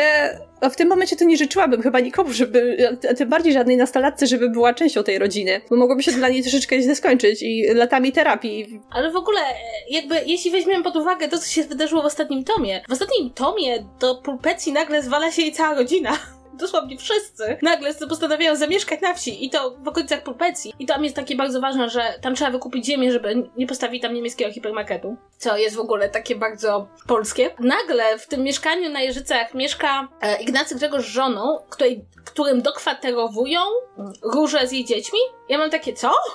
W ogóle. Tego właśnie potrzebuje młode małżeństwo z maleńkim dzieckiem. Kto to w ogóle wymyślił? I jakby ta róża jest, zostaje sprowadzona do kobiety, która ma dzieci, w związku z tym zajmie się tym dzieckiem kolejnym? Okej, okay, ja myślę, że to jest dobry moment, żebyśmy, żebyśmy sobie w tym momencie przeszły e, do tych takich e, najbardziej kontrowersyjnych wątków, bo powiedziałaś o róży. Wątek róży w ostatnich tomach to jest po prostu jakiś horror. Już zacznijmy od tego, że jej wątek generalnie z, z Fryderykiem w imieninach to jest jeszcze poziom takiego normalnego romansu, a potem się zaczyna drama, ponieważ Róża okazuje się być w ciąży. I to był ten moment, kiedy Małgorzata Musierowicz zdecydowała odpowiedzieć na krytykę wielu swoich czytelniczek i e, recenzentów, którzy przez wiele lat zarzucali jej, że nigdy w jej książkach nie pojawia się temat seksu. I tam jest taka strasznie toporna przemowa seniora rodu, Ignacego Borejki, e, który e, tłumaczy, dlaczego u nich się w rodzinie nie rozmawia o seksie, ponieważ Mu to jawnie zarzucił, tak jakby, o mój Boże, czy Róża nie wiedziała skąd się biorą dzieci, bo ja już, nie wiem, wydaje mi się to strasznie dziwne, że rozmawiają o tym po fakcie i tak sobie wyrzucają, ty nie rozmawiałeś z nią o seksie, nie, to ty nie rozmawiałeś z nią o seksie. I to był taki jeden z tych wątków, w którym chyba Małgorzata Musierowicz zaczęła tak, tak jakby krytykę niektórych swoich czytelniczek wplatać w fabułę. Wydaje mi się, że któraś z recenzentek nawet w jednej z postaci negatywnych odnalazła siebie. Czy ty, czy ty pamiętasz takie akcje? Tak, to znaczy tam w ogóle, z tego co ja wiem, to część osób, które były bardzo zaangażowane w tą, tą właśnie księgę gości, umiało odczytać pewne drobne nawiązania do dyskusji i, e, i do konkretnych osób, które, które się tam wypowiadały. Ale rzeczywiście od momentu, kiedy się pojawiło to ten nieszczęsny Fryderyk i cała ta historia z nim, i to jest w ogóle strasznie ciekawa rzecz, ponieważ w Jerzycjadzie to jest trochę tak, że jeśli ten Fryderyk na samym początku nie okazał się super entuzjastyczny do posiadania dziecka od razu i w ogóle nie był, był z XXI wieku, a nie z XIX, e, to nagle ten Fryderyk jakby zostaje raz na zawsze uznany za złego. I nawet jeśli on się potem wiąże z tą Różą, to właściwie wiemy, że nic z tego dobrego nie będzie. I w sumie ta Róża ma takie dosyć biedne życie, to znaczy ona zostaje właściwie też trochę wepchnięta w ten związek z Fryderykiem, no bo jest nim w ciąży, więc jakby to jakby kamanną. Inaczej miałaby szaganą, szaganą opinię, gdyby nie wzięła ślubu z tym Fryderykiem. Oni wyjeżdżają, ten Fryderyk ją porzuca, ona tu wraca z dnia na dzień. On się w ogóle co pewien czas w ogóle nie odzywa, bo nie wiem, bo, bo żyjemy w XIX wieku i gołąb pocztowy umarł. Cały ten wątek pokazuje trochę, że A, autorka nie lubi tego Fryderyka, B, że Zasadniczo rzecz biorąc, jest tam jak, jakieś takie przekonanie, że takiemu facetowi nigdy nie można zaufać. Może to był młody chłopak, który zna się w równie trudnej sytuacji co dziewczyna. I to nie jest tak koniecznie, że jak e, dziewczyna zajdzie z chłopakiem w ciąży, to, to muszą wziąć ślub. Biedna ta róża i w ogóle mam takie poczucie, że tam jest dużo takich toksycznych rzeczy dotyczących związków, dotyczących relacji. Powiedzmy sobie jedną rzecz. U Musierowicz bardzo jest jasne od samego początku, że mężczyzna, który odchodzi, to jest mężczyzna zły. I zawsze będzie zły. A Fryderyk był, a Fryderyk był po prostu takim pyziakiem tak. dwa, umówmy się. Bardzo dużo osób dopatrywało się jakby tutaj jakichś autobiograficznych wątków. Też mam wrażenie, że to może być zakorzenione trochę w biografii samej Musierowicz. To przekonanie, że mężczyzna odchodzący jest zły. Ale mówisz, mówisz w tym momencie o tym, że ich ojciec porzucił jak byli mali, tak. bo ona tam nigdy chyba nie wspominała o tym, że ona coś sama takiego przeżyła. No nie, ale to jest dosyć, że bardzo jest jasne, że e, i to mnie zawsze strasznie bolało, że tam jest ta narracja Gabrysi o Pyziaku. I to jest jedyna słuszna narracja o wszystkim, co się stało. I to jest właśnie to, o czym ja mówiłam, że w pewnym momencie bodajże forumowiczki z forum Gazety Wyborczej Jerzycjady zaczęły dopisywać całą alternatywną historię, nawet nie tyle alternaty alternatywną, one tam brały szczegóły z książek, w których pojawiał się Pyziak i próbowały wymyślić, co tam się stało poza kadrem, że jego jest tak mało i nigdy nie poznajemy jego części historii. Ja nie wiem, czy to jest bardzo wyraźnie zasugerowane w, których, w którejś książek, bo ja już nie pamiętam, ale one w każdym razie wysnuły taką teorię, że Pyziak w pewnym momencie wraca, on chce się pogodzić z Gabrysią i chce z nią być, tylko Mila go wyrzuca. I, i dlatego, y, i że i Mila tak bardzo nie chce dopuścić do tego, żeby oni się z powrotem, z powrotem zeszli. Rzeczywiście jest przecież taki motyw, że Pyziak wraca i z tego spotkania na, na świat y, bierze się, bierze się Laura, ale potem on już jako bohater pojawia się dopiero w języku troli, kiedy o, ona może się z nim spotkać na autostradzie, bo spowodował wypadek samochodowy. Także to są, to, to są dosyć ciekawe rzeczy z tym Pyziakiem i jak to można wszystko interpretować. Tak, zresztą wydaje mi się, że im starsi są bohaterowie e, tej książki, tym bardziej widzimy, jak wszystkie postacie muszą zostać zaakceptowane przez dziadków, czy znaczy przez, przez tych rodziców Borejków i nawet ci partnerzy ich wnuczek muszą zostać zaakceptowani przez, przez e, tych dziadków, którzy są... I trzeba przejść test. Trzeba przejść test z klasycznego cytatu. Jak rzucisz cyceronem, oj, to wchodzisz gładko jak masło. To już po prostu nie masz żadnych problemów. Wystarczy jeden, jeden wykuć, jeden cytacik. Ale czy wiecie, wszyscy tak mają. No ja jakby, ja zaprowadziłam Mateusza do domu i kazałam mu porozmawiać z moim ojcem o grze o tron, tak? Bo gdyby nie wiedział, który ród jest który, to by odpadł. E, ale, w każ- e, ale, ale w każdym razie e, to, to mi się wydaje takim, takim momentem, w którym ja na przykład przykład zaczęłam patrzeć, ile tam jest toksycznych relacji pomiędzy członkami, e, członkami tej rodziny. Zresztą w ogóle ja mam takie, takie wrażenie, że e, właśnie najgorsze, najgorsze te, te, te, są te wątki, które robią z postaci, które były bardzo fajne, postaci święte, albo postaci wyjątkowo złe. Dla mnie na przykład Magdusi rzeczą, która mnie straszliwie wkurzyła, było to, że profesor Dmuchawiec, który był takim bardzo, bardzo fajnym nauczycielem, był takim nauczycielem, o którym wszyscy marzymy i, i był nauczycielem, który, który, którego jakby jeśli miało się w życiu, no to, to było naprawdę fajnie. Nagle w Magdusi Dmuchawiec zamienia się w lamę, który zna wszystkich i pośmiertnie zostawia im wszystkim jakieś, jakieś wskazówki życiowe. I e, przyznam szczerze, że e, do dzisiaj e, jest taki cytat, że czytając jakiś tekst Dmuchawiec poczuł się jakby znalazł diament w kaszance. I ten cytat o diamencie w kaszance absolutnie wszedł do, do naszego języka rodzinnego i sami mówimy o diamencie w kaszance, kiedy nagle w czymś bardzo przeciętnym znajduje się coś naprawdę doskonałego czy genialnego, ale ten dmuchawiec zamienia się po prostu w takiego lamek wszechwiedzącego, który rozdziela całą swoją uber mądrość o życiu i wszystkim. I to jest, i to jest tak denerwujące, ponieważ mam wrażenie, że na tym poziomie należy traktować książki Musierowicz jako fanfiki do książek Musierowicz. Jakbyśmy potraktowali pierwsze książki jako kanon, gdzie bohaterowie są nieidealni, skomplikowani, mają jakieś, jakieś konflikty, gdzie, gdzie może się coś nie udać, gdzie może się rozpaść małżeństwo, a te nowe książki to jest taki fanfic, który napisany przez fankę, która wszystko widzi idealnie i wszystko ma być cudownie, ale nie ma pomysłu na fabułę, ale za to chce, żeby byli wszyscy bohaterowie. I jeszcze, i jeszcze pisze to tylko do tych, do tych ludzi, których zna ze swojej księgi gości. Ja bym to tak e, powiedziała, że ten kanon to się kończy na kalamburce i to jest chyba najbardziej popularne rozróżnienie wśród e, starych czytelników Musierowicz, że po, po kalamburce wszystko zaczęło się sypać. Wydaje mi się, że to jest też ten moment, w którym e, mogę w końcu e, przejść do e, mojego e, najbardziej zrąbanego wątku, którego nigdy nie wybaczę Musierowicz, mianowicie to, co ona zrobiła z Laurą. W starych częściach Jerzycjady to była ta taka bardzo ciekawa postać, która wybijała się ponad tą całą cukierkowatość i puszystość tej, tej, tej rodziny. Co prawda, yy, głównie wynika to z tego, że ta cała rodzina zafundowała jej traumę, wycinając ojca z jej życia, ale to dowodziło wtedy, że Musierowicz potrafi też pisać postaci takie charakterologicznie niejednoznaczne. Bo to jest taka seria, że rzeczywiście tam są ludzie albo czarni, albo biali, i że mm, jak ktoś jest zły, to już jest zły, że tam bardzo rzadko przekracza jednak tą, y, y, tą granicę, ale Laura była taką postacią y, wciąż pozytywną, ale widać było, że ma mnóstwo problemów i przez to potrafiliśmy ją właśnie lubić. Tymczasem w ostatnich książkach to, co się stało z tą dziewczyną, to to jest po prostu absolutnie niewybaczalne, ponieważ oczywiście Musierowicz zrobiła to, co robiła ze wszystkimi swoimi głównymi bohaterkami w ostatnich latach i po prostu prostu wepchnęła ją w małżeństwo, szczęśliwe, bo szczęśliwe, ale w momencie, kiedy Laura stała się żoną, to po prostu została całkowicie zepchnięta na margines tego, e, tej, tej całej serii, to raz, odebrano jej jakikolwiek głos i to jest świetnie, poka- świetnie pokazane. To nie jest świetnie pokazane, ale bardzo ładnie to widać w ostatnich tych jej scenach, w,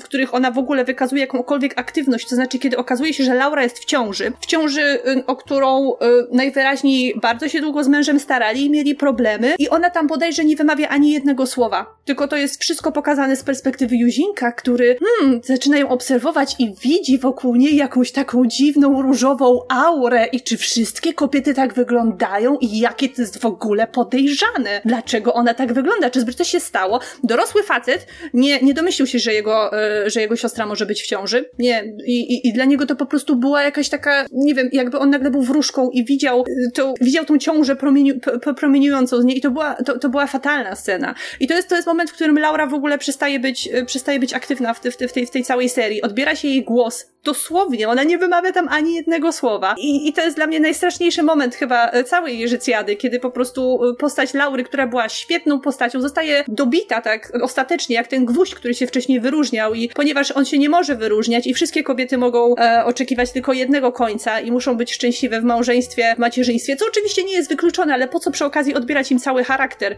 Laura była tam jedyną osobą, która potrafiła komuś przygadać, potrafiła powiedzieć jasno, co myśli i że potrafiła się, potrafiła się wybić ponad tą całą cukrową otoczkę e, borejkowej rodziny i zostało jej to odebrane. A przez to zostało nam to, zostało nam, e, nam jako czytelniczką przez bardzo długi czas miałam wrażenie, że pretensja do Laury była taka, że ona trochę przypomina Pyziaka i że w ogóle ma jakieś cechy charakteru, które nie są 100% Borejko. I że w ogóle ma czelność przypominać własnego ojca. I to było bardzo fajne. Właśnie Laura jako przypomnienie, że no, Pyziak istniał i że to nie jest tak, że córki Gabriesi będą idealnymi kopiami swojej matki, ani idealnymi kopiami swoich ciotek. I, i w ogóle jakby ten wątek jej ślubu, tego jej męża, który właściwie to, to, to ten pan polonista, tak dobrze pamiętam, który staje się, staje się jakimś takim jakby on decyduje, w czym ona pójdzie do ślubu, on jej jakby, był dla mnie cały wątek sukienki ślubnej Lały, która była ładna i strojna, a, a pamiętajcie, że, że to mówimy o dziewczynie, która jest śpiewaczką operową, w związku z tym akurat tak się składa, że mam w rodzinie teraz śpiewaczkę operową, bo siostra Mateusza jest śpiewaczką operową. Żeby być śpiewaczką operową trzeba być trochę diwą, bo ich tego tam trochę uczą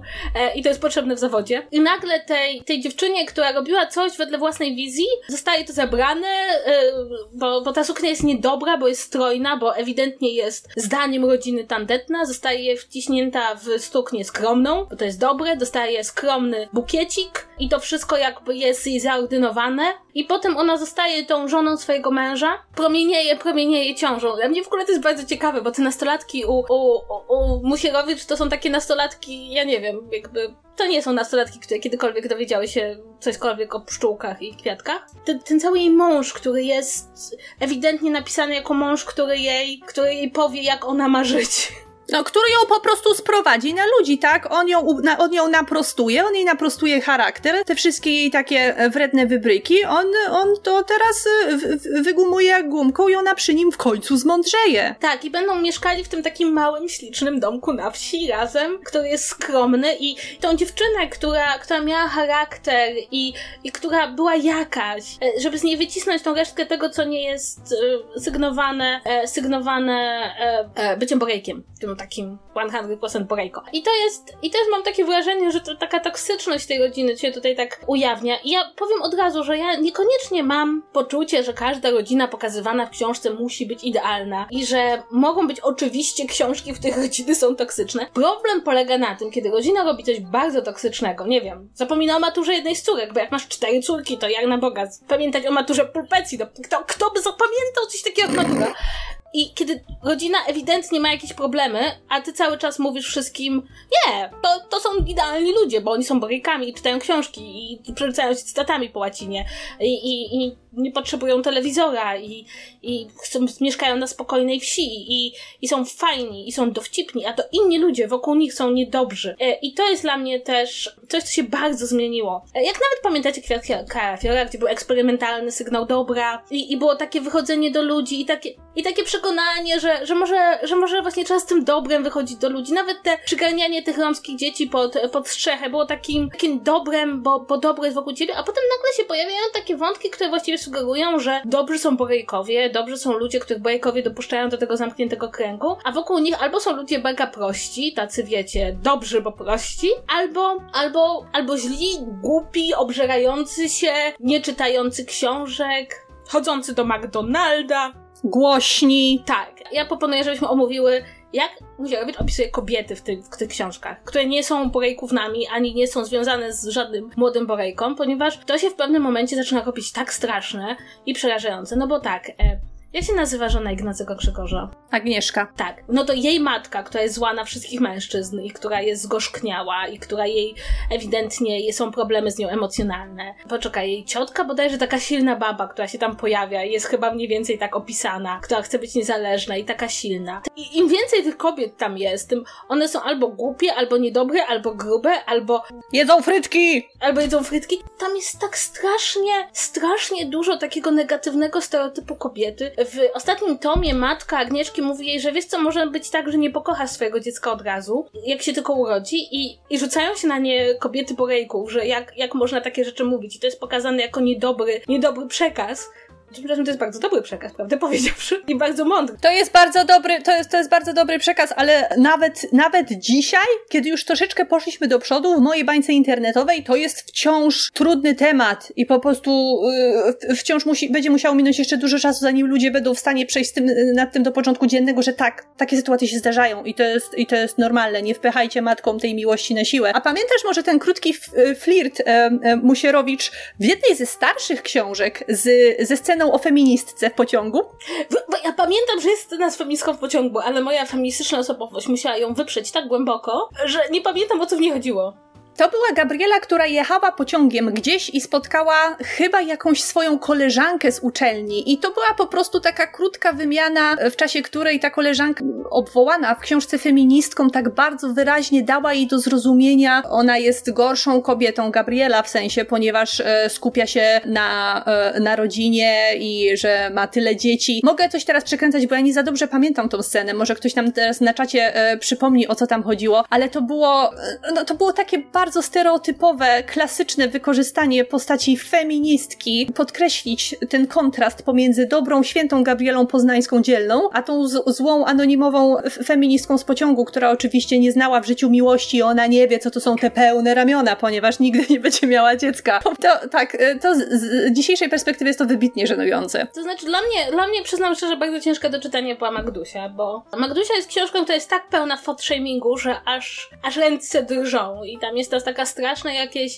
jeżdżenie po bohaterce i, i ten wielki wykład idy o tym, że należy odchodzić od stołu nienajedzonym do końca. Kiedy w tej książce jedzenie było czymś bardzo swojskim, miłym, ludzie tam lubili jeść, siedzieli w kuchni, przecież to, to kuchnia była tym miejscem, które zbierała całą rodzinę. E, zresztą ja nadal e, mamy w domu e, książkę Łasuch Literacki, który został, która została wydana wiele lat temu, w której e, to książce e, są przepisy z mm, Musierowicz na różne dania i rzeczywiście nadal robimy piernik mamy Żakowej co święta. E, Więc jakby Łasuch Literacki jest poszukiwany po całym mieszkaniu, co ka- każde święta u mnie w domu. Ale, ale właśnie to mnie tak strasznie uderzyło, bo ta książka była taka strasznie fat-shamingowa i potem ten taki mniej czy bardziej y, ocena wyglądu i ocena postawy i sylwetki pojawia się u Musierowicz dosyć często. I oczywiście, oczywiście jest związana z cechami, e, rzekłabym, umysłowymi, to znaczy dziewczyna, której frytki nie zrozumie poezji. I mnie to tak strasznie boli z wielu powodów. Niektórych takich, że ja na przykład uwielbiam poezję i jem frytki. Uwaga, zdarza się. O.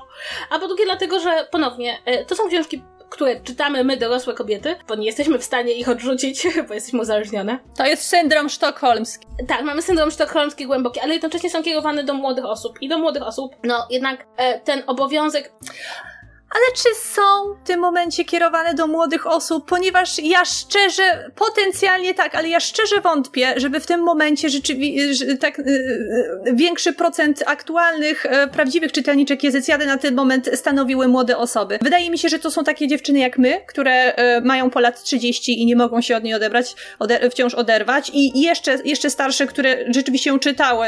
Dobrze, ale, ale może inaczej. Odróżnijmy czytelników e, gatunku literackiego. To znaczy, jeśli korzystamy z gatunku literackiego, jakim jest powieść młodzieżowa, a te książki nadal wypełniają ramy powieści młodzieżowej, to w ramach powieści młodzieżowej trzeba wziąć pod uwagę młodzieżowego czytelnika i sączenie mu do głowy bardzo, wielu bardzo, bardzo negatywnych i takich, no, mogących się odbijać na samoocenie treści jest niedobre, zwłaszcza, że mnie na przykład Magdusia dotknęła, mimo że czytałam ją jako kompletnie dorosła osoba, ponieważ stereotyp stereotypizacja ludzi i ich możliwości intelektualnych związana z tego, co jedzą i jak wyglądają, wydaje mi się szkodliwa, niezależnie od tego, ile lat ma czytelnik, czy. I to jest jakby dla mnie jeden z przejawów tego, jak bardzo, to mnie bardzo boli, jak bardzo te książki przeszły od takiego zakorzenienia w społeczeństwie. To są jacyś członkowie społeczeństwa, oni są ciekawi, oni są zabawni, oni są trochę inni, pochodzą z różnych rodzin, z różnych miejscowości. Przecież, no, chociażby bohaterka Kłamczuchy nie jest Borejkówną, w związku z tym jakby e, nie ma tego powiązania z tą inteligencką rodziną na Jeżycach, ale jest fajna, jest sympatyczna i, i z czasem mam takie poczucie, że Musielewicz od tego odchodzi. Ja nie wiem, co się stało, czy to jest kwestia wieku, czy to jest kwestia jakichś doświadczeń życiowych, czy to jest kwestia zmian poglądów e, społecznych, to się zdarza ludziom, ale ten świat odchodzi od takiego pozytywnego podejścia do świata. Świat wokół Borejków jest negatywny. Nawet, Boże, jakaś kobieta spotkana na ścieżce w lesie jest odburknie miłemu panu Ignacemu Borejce, który rzuci najgłupszym tekstem ever. To jest, i to jest dla mnie coś, co, co jest naprawdę przykre, bo, bo to było fajne właśnie, że ci Borejkowie byli zakorzenieni w jakimś społeczeństwie, a teraz to społeczeństwo to są sami niedobrzy ludzie. A ci Borejkowie są z kolei idealni. Jak mówiłam, że mamy syndrom sztokholmski, to jest chyba, bo tak powoli powinniśmy już kończyć nasz najdłuższy w historii rant na Jeżycjadę, ale, ale to jest właśnie ten problem, bo człowiek poznał bohaterów, których naprawdę lubił, e, poznał bohaterów, z którymi czuł jakiś związek, e, być może, być może przeżywał pewne emocje, być może szukał, e, szukał potwierdzenia jakichś własnych lęków, jakichś marzeń o takiej rodzinie i nagle chciałby to przestać czytać, ale jest ciekawy, co jest dalej z tymi bohaterami. To nie jest tak, że nam ci bohaterowie są kompletnie zobojętnieli. Nie, nie, nie płakałybyśmy nad losem Laury, gdyby nie była dla nas postacią, która była w jakiś sposób ważna. Ale odwiedzasz tych znajomych, których znasz od dzieciństwa, a znamy ich od dzieciństwa i oni są z każdym spotkaniem coraz gorsi. Chcesz ich wyrzucić ze znajomych, a oni przychodzą do ciebie z kwiatami. No właśnie, a tak a, pro, a propos tego odwiedzania ciągle tych twoich znajomych z dzieciństwa, czy nie masz takiego wrażenia, że e, to przywiązanie, bardzo mocne i patologiczne wręcz przywiązanie do rodziny Borejków nie jest dla Musierowicz pewnego rodzaju pułapką? Ponieważ spójrzmy na to, co ona zrobiła ze swoją serią tak już od strony formalnej, od strony, od, od strony pisarskiej, że ona nie potrafiąc zerwać z Borejkami, sprawiła, że w każdej następnej części któraś część książki, zazwyczaj jest to większa część książki, musi być poświęcona losom tej rodziny. I to nie są, e, to nie są tylko losy najmłodszego pokolenia, ale zawsze to muszą być e, los którejś ze starszych sióstr Borejko, tych oryginalnych, i, i dziadków i seniorów, które, po, umówmy się, młodych czytelników nie interesuje to, co się dzieje z dziadkami. Ale przez to ona musi tyle miejsca wciąż poświęcać Borejkom, że zamiast pisać takie oderwane od tego historie nowych, młodych bohaterek, ona zawsze na siłę musi te młode bohaterki wepchnąć w tę rodzinę. Jeszcze, e, nie wiem, jeżeli przypomnisz sobie żabę, to wydaje mi się, że tam jeszcze na przykład to działało, ponieważ żaba była powiązana w jakiś sposób z Borejkami, ale jednak jej rodzina e, z Wolfim e, stanowiła jakiś osobny, osobny byt i było wciąż miejsce na to, żeby pokazać ich jako bohaterów i dać im tyle miejsca, ile potrzeba, żeby zarysować w odpowiedni sposób ich charakter. Ale w tym momencie to, co się, co, się działo w Magdusi, to, co się działo we wnuczce do Orzechów i chociażby w Czarnej Polewce, to to już jest, to, to już jest przegięcie. E, Musierowicz sama zap- za- zapędziła się w kozi róg i nie mogąc zerwać z Borejkami sprawia, że jej książki po prostu stają się nieciekawe i przez to też zawęziła fabułę do tego okienka dwóch tygodni, w czasie którego musi się rozegrać romans i nie wiem, jakieś trzy różne ważne wydarzenia w życiu rodziny. W tym momencie to już jest po prostu kiepskie, kiepskie pisarstwo. Ona popełnia w ten sposób mnóstwo błędów, których pewnie by nie popełniała, gdyby trochę więcej czasu poświęciła na przemyślenie tej całej fabuły w oderwaniu od rodziny Borejków, a teraz na tym etapie to już nie da się tak naprawdę od tego odejść, ponieważ Jerzycjada jako seria nie istniałaby, nie istniałaby bez Borejków. Ona stała się zakładniczką własnej rodziny, fikcyjnej rodziny, którą ona wymyśliła. To jest mechanizm, który powstał nie, nie z samej głowy Musierowicz, tylko na granicy twórczości odbioru. Ponieważ ja nie wiem, jak dobrze ty to pamiętasz, ale ja pamiętam, że e, na, pod koniec lat 90. i na początku 2000 było strasznie dużo tekstów o Borejkach, nawet powstawały osobne książki o Borejkach i ci Borejkowie wracano do tego, jaka to jest wspaniała rodzina i właściwie to udupiono samą Musierowicz tymi Borejkami. Znaczy, ja mam takie poczucie, że trzeba bardzo dużego samozaparcia autora, żeby zrozumiał, że tacy Borejkowie, których sobie wymyślił, byli fajni i opowieść o tych czterech córkach była fajna, ale teraz oni mogą się pojawiać, no tak jak chociażby w Nelce, na trzecim planie trochę tak naprawdę. To na, na drugim, trzecim planie dla bohaterki są jakąś rodziną, którą ona obserwuje z zewnątrz. I mam, e, mam takie poczucie, że właśnie tego, tego bardzo tym książkom brakuje. Zgadzam się z tobą, że gdyby one odeszły dalej od Borejków, gdyby tam Borejkowie się pojawiali, chociażby wydaje mi się, że byłoby strasznie fajnie zrobić jakąś, e, jedną książkę o jakiejś studentce Gabrysi, chociażby, to mogłoby być bardzo fajne, która ma tylko z nią jakieś jedne zajęcia. O starszej bohaterce przede wszystkim, a nie tylko o licealistach. E, I chociażby gdyby ona była parę lat starsza, to już na przykład kwestia tego pojawienia się małżeństwa jako opcji po poznaniu kogoś nie byłoby aż takie dziwne ostatecznie. Czasem zdarza się, że ludzie są pewni związku dosyć szybko. I to jest właśnie problem. To znaczy nie chodzi o to, żeby przestać pisać książki z cyklu Jerzycjada, tylko żeby właśnie nie było tak, żeby każdy kolejny bohater e, i bohaterka tej książki musiał być jakoś związany z konkretnie z rodziną Borejków. Zwłaszcza, że też mam wrażenie, że to, co sprawia, że książki są nudne, to donoszenie nam trochę takiego relacjonowania, co tam u Borejków, nie? To znaczy jakby taki ciągły update, e, co kto robi, z kim jest, gdzie mieszka i e, gdzie się przeprowadził. No, ja rozumiem, to znaczy, moim zdaniem to jest właśnie problem tego, kiedy pojawiają się fani jakiegoś konkretnego rozwiązania i autor zamiast mówić, nie, ja jakby chcę, chcę tworzyć ten świat, rozwijać ten świat, bo w sumie można uznać, że stworzyłam, musi robić własny świat, bo to jest taki jej poznań, tak? Jej poznań i, i poznań jej bohaterów. I ja w tym świecie będę sobie rozgrywać inne historie i może bohaterowie tych moich najbardziej znanych książek będą się pojawiać na drugim planie, no to ona się bardzo blisko trzyma tego, co zna i tego, i tego co lubi. I to jest, e, muszę powiedzieć, że to jest bardzo trudne dla autora i to jest kolejny problem, który moim zdaniem jest rzeczą e, chyba trochę kluczową. To znaczy, Musierowicz zabija to, jak bardzo Musierowicz jest ważną autorką dla bardzo wielu młodych ludzi w Polsce i dla, i w ogóle dla polskiego pisania młodzieżowego, ponieważ tak, no trudno, że jej zarzuci powiedzieć przestań pisać pisać, bo pisarzem jest się całe życie, w związku z tym póki, póki życia, póty, póty chęci pisania. Ona sama jest tak często chwalona i wynoszona na piedestał, że trzeba niesamowicie dobrego charakteru, żeby to jakoś nie rzuciło ci na mózg. Ja tak uważam, wielu pisarzy tak ma. Jej doświadczenie już nie jest doświadczeniem związanym z młodymi ludźmi. Jej bohaterowie już właściwie nie ma o nich nic ciekawego do opowiedzenia, ale trudno, żeby ich porzuciła, bo tego chcą fani. Jakby ją, ją udupiono w tym, a ona nie miała tyle siły, żeby się z tego wyrwać. Co więcej, bardziej się w tym zamknęła, ponieważ to środowisko przy jej stronie internetowej nadal będzie bardzo wszystkich, bardzo wszystkich jej bohaterów kochać i będzie się domagało, żeby było więcej o tych bohaterach i będzie tak dobrze znać te książki i tak dobrze sobie e, tłumaczyć, co w nich było i tłumaczyć, że te wątki są dobre, że będzie jej się trudno rozstać. I tutaj się pojawia takie pytanie, czy może być lepiej? I ja mam wrażenie, że nie. Że to my się jakby... Uważam, że Musielowicz mogłaby napisać technicznie lepszą książkę. Wierzę, że ona jest w stanie napisać technicznie dobrą książkę. Uważam, że ostatnie tomy bardzo cierpią, moim zdaniem, na brak bardzo takiej surowej redakcji. Właśnie ona chyba, ale ona chyba nawet teraz w tej książce e, powiedziała, że e, na tym etapie jej książki, jej, manuskrypty, które ona daje, oddaje do publikacji, przechodzą właściwie bez żadnych poprawek. Wydaje mi się, że e, w Akapit Press ma taką pozycję, że albo tam nikt nie chce jej drażnić, albo wiedzą, że Jerzycjada tak czy siak się sprzeda, więc nie chcą jej wprowadzać tam żadnych poprawek, żeby jej może za bardzo nie zirytować, ale to na samym poziomie książek to się niesamowicie odbija. I jeżeli zadajesz to pytanie, czy coś się zmieni, nie, nic się nie zmieni, ponieważ pani Musierowicz w tym momencie ma już ponad 70 lat, a starych drzew się nie przesadza, więc to nie jest ten motyw, żeby ona, to nie jest ten moment, żeby ona się nauczyła, że może czas coś zmienić z twoją serią, którą piszesz od lat 70. Znaczy ja myślę, że jeszcze problemem jest to, że jej redaktorką, z tego co ja wiem, jest jej córka. I to jest układ, który się nigdy nie sprawdza, bo Słuchajcie, redaktor to jest w procesie pisania, zwłaszcza w procesie powie pisania powieści, człowiek,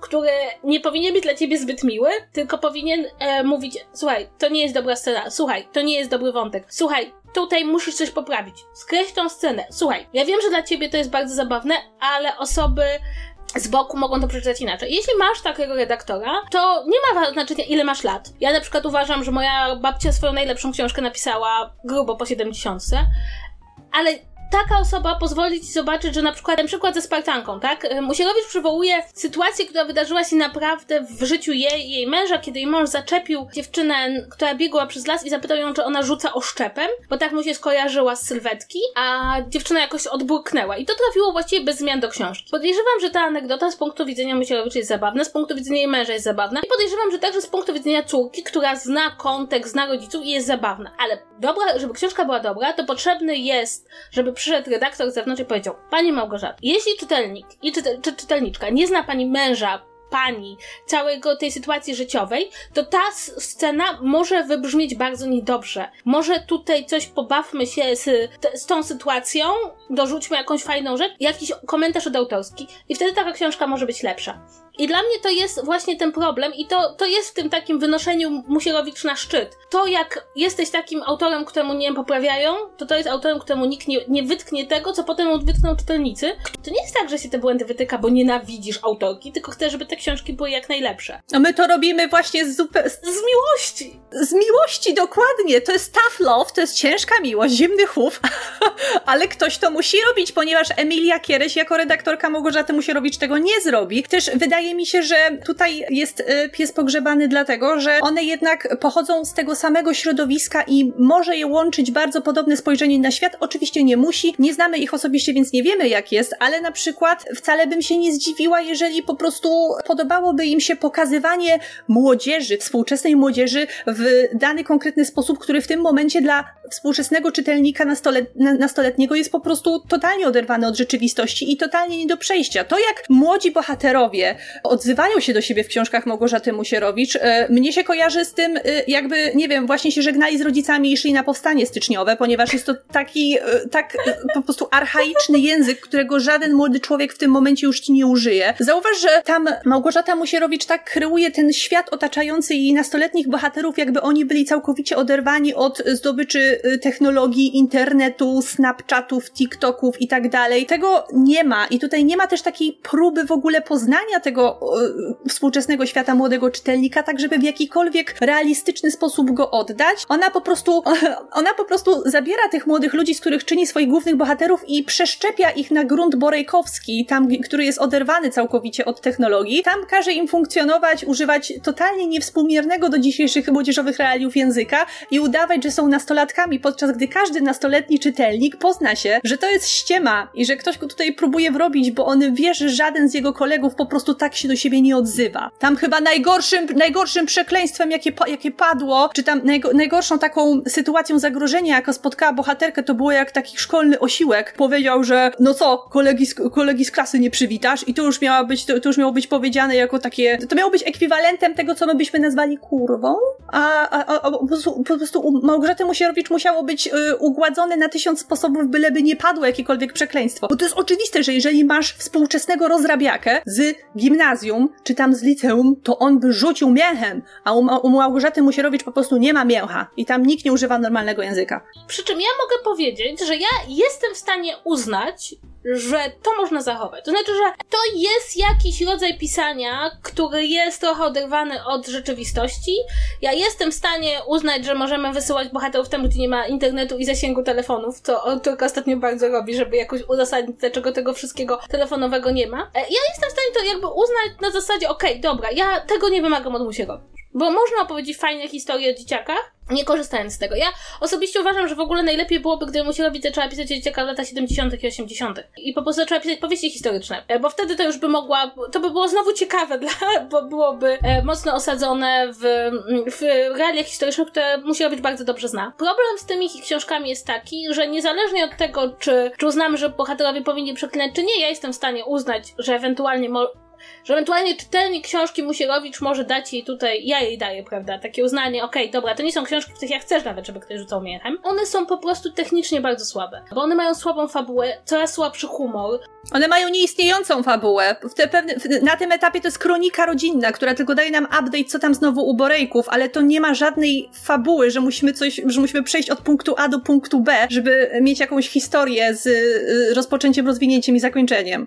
I mam wrażenie, że to jest największy problem. I dlatego ja tutaj właśnie stawiam na, na, nie, na nie kwestię wieku nawet, tylko kwestię kogoś, kto by na to spojrzał z zewnątrz, zanim to wyjdzie i powiedział, tak jak musiałeś przepisać szóstą klepkę, tak musisz przepisać tą książkę, bo to, to, to są takie kadłuby książek. Tam jest jakaś szczątkowa akcja, tam są humor, dowcipy, które nie są śmieszne. Zresztą e, to też jest taka kwestia, że ja się zorientowałam, jeśli nie czytaliście autobiografii Musierowicz, to ta książka wam to powie, że bardzo wiele najlepszych rzeczy Musierowicz to jest Musierowicz relacjonująca swoje własne życie. No ja pamiętam, jak mnie straszliwie wkurzyła scena z kładaniem e, żarówki do ust. W jednej książce a to było w gazetach, to było tak. w języku troli bodajże. To była, to była historia z gazet, taka, która krążyła po prostu potem po internecie jako takie urban legend i ja to też pamiętam, że ludzie o tym opowiadali. Tak, ja, ja pamiętam, że ja się wtedy wkurzyłam, bo ja pomyślałam, że ej, halo, tak się nie robi, nie przepisuje się, nie przepisuje się tego typu rzeczy. Ale w każdym razie i tego w tych książkach też nowych brakuje, tak? No, zostaje nam ta Spartanka i to, czy pani rzuca oszczepem. Ale właśnie takiego życia w tych książkach brakuje. I wydaje mi się, że redaktor jakiś zewnętrzny mógłby, mógłby tutaj, mógłby tutaj coś pomóc. Ale to jest trochę tak, pytanie, czy jest nadzieja. Nadziei może nie być, ale czy kupimy następną książkę Musierowicz? No kupimy, no. Tak, bo ktoś musi. No ktoś musi, nie? Ktoś ją musi przeczytać.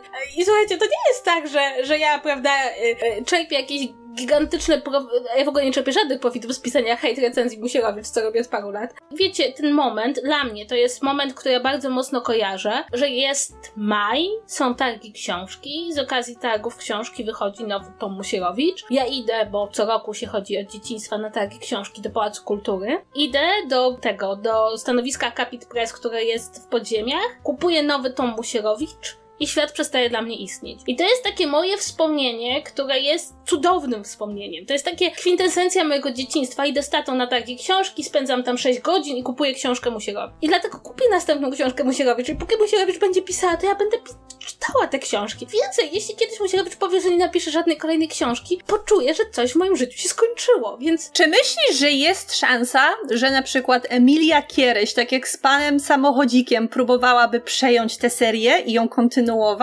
Myślisz, że coś takiego by przeszło?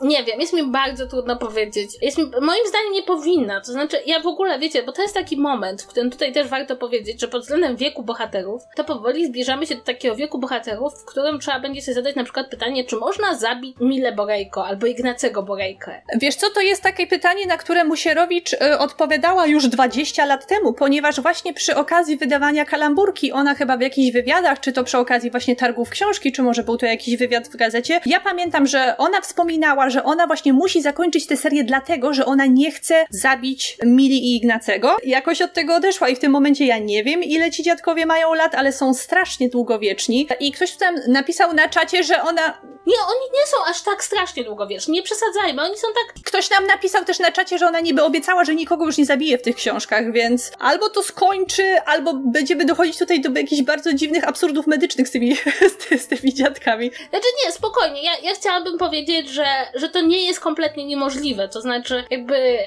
ponownie nawiązując do mojej rodziny, u mnie jest e, troje na czworo dziadków i, i, i, są w zdrowiu umysłowym i mają po, dużo po 80 i po 90, więc ludzie jeszcze żyją, to nie jest tak, że, że 80 lat i koniec. E, natomiast, natomiast jest tak, że rzeczywiście no w pewnym momencie ta następowanie pokoleń będzie musiało zacząć następować. I ja bym, ja powiem szczerze, że z tego co ja wiem, to ten ostatni tom miał być kolejnym podejściem do ostatniego tomu i podobno ten taki wielkie weselicho, które tam się pojawia, które jakby zbiera wszystkich członków, wszystkich książek i tam się pojawiają jakieś takie przedziwne mikro zakończenia wątków, typu nagle okazuje się, że Ignacy całe życie wiedział, że Mila jest tym dramatopisarzem, ale nic nie powiedział, bo dlaczego by nie?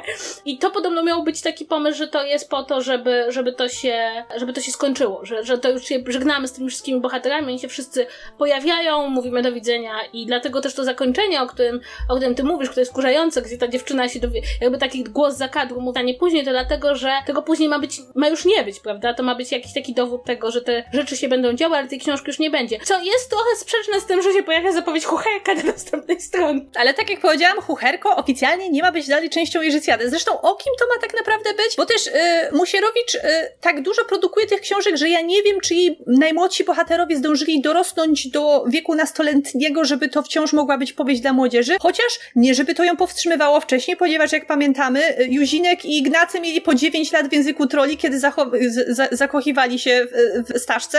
Jezu, to było takie złe. Znaczy generalnie robienie powieści dla, umówmy się, dziewcząt, której głównymi bohaterami jest dwójka małych chłopców, to to jest jakiś strzał po prostu w kolano przez łydkę. I oni ją potem kochali jeszcze tyle lat. To było też takie straszne, jakby Kaman już nawet przy wszystkim, jak masz 9 lat i się w kimś zakochujesz, to nie kochasz go potem całe życie. Dobrze, słuchajcie, bo my tak możemy długo, ja mam wrażenie, ja mam wrażenie, że możemy nie kończyć, bo my tak możemy w kółko, e, godzinami. Ponownie, bo e, ja bym tutaj chciała jeszcze skończyć, że jest taka, taki dosyć duży trend w internecie mówienia, że ludzie, którzy zaczęli czytać Musierowicz krytycznie, już nie potrafią inaczej, czepiają się wszystkiego. Tak nie jest do końca, dlatego że Feblik jest książką, którą da się przeczytać. To nie jest bardzo, bardzo, bardzo. Ona ma złe sceny, ale fabularnie jeszcze ujdzie, ma nawet niektóre niezłe sceny. Uważam, że Feblik posiada jakiś element fabuły, który może być atrakcyjny. Czyli on ma, on ma fabułę w ogóle. Pozosta pozostałe książki po, po, po, obu jego stronach chronologicznie tej fabuły nie mają. Tak. I to jest też, bardzo się dużo zarzuca, że już w tym momencie się czepiamy, żeby się czepiać. Ale zapewniam was, książki autorów, którzy cię nie obchodzą, książki z serii, które cię nie obchodzą, jeśli są złe, przestajesz czytać odrzucasz je. Ja nie przeczytałam dalszych tomów 365 dni, mimo że pierwszy tom mi się straszliwie nie podobał, tylko po to, żeby napisać wredne recenzje, bo nie byłam się w stanie do tego zebrać, bo to było beznadziejne, bo nie mam z tym żadnego związku emocjonalnego. Usierowicz nawet po latach nawet po tych wszystkich złych książkach i tych wszystkich beznadziejnych wątkach, których ma związek emocjonalny. To macie, kiedy, kiedy to, to masz autorko i to macie je, wielbiciele, kiedy się wychowa takiego tru czytelnika, który po grób będzie te książki czytał.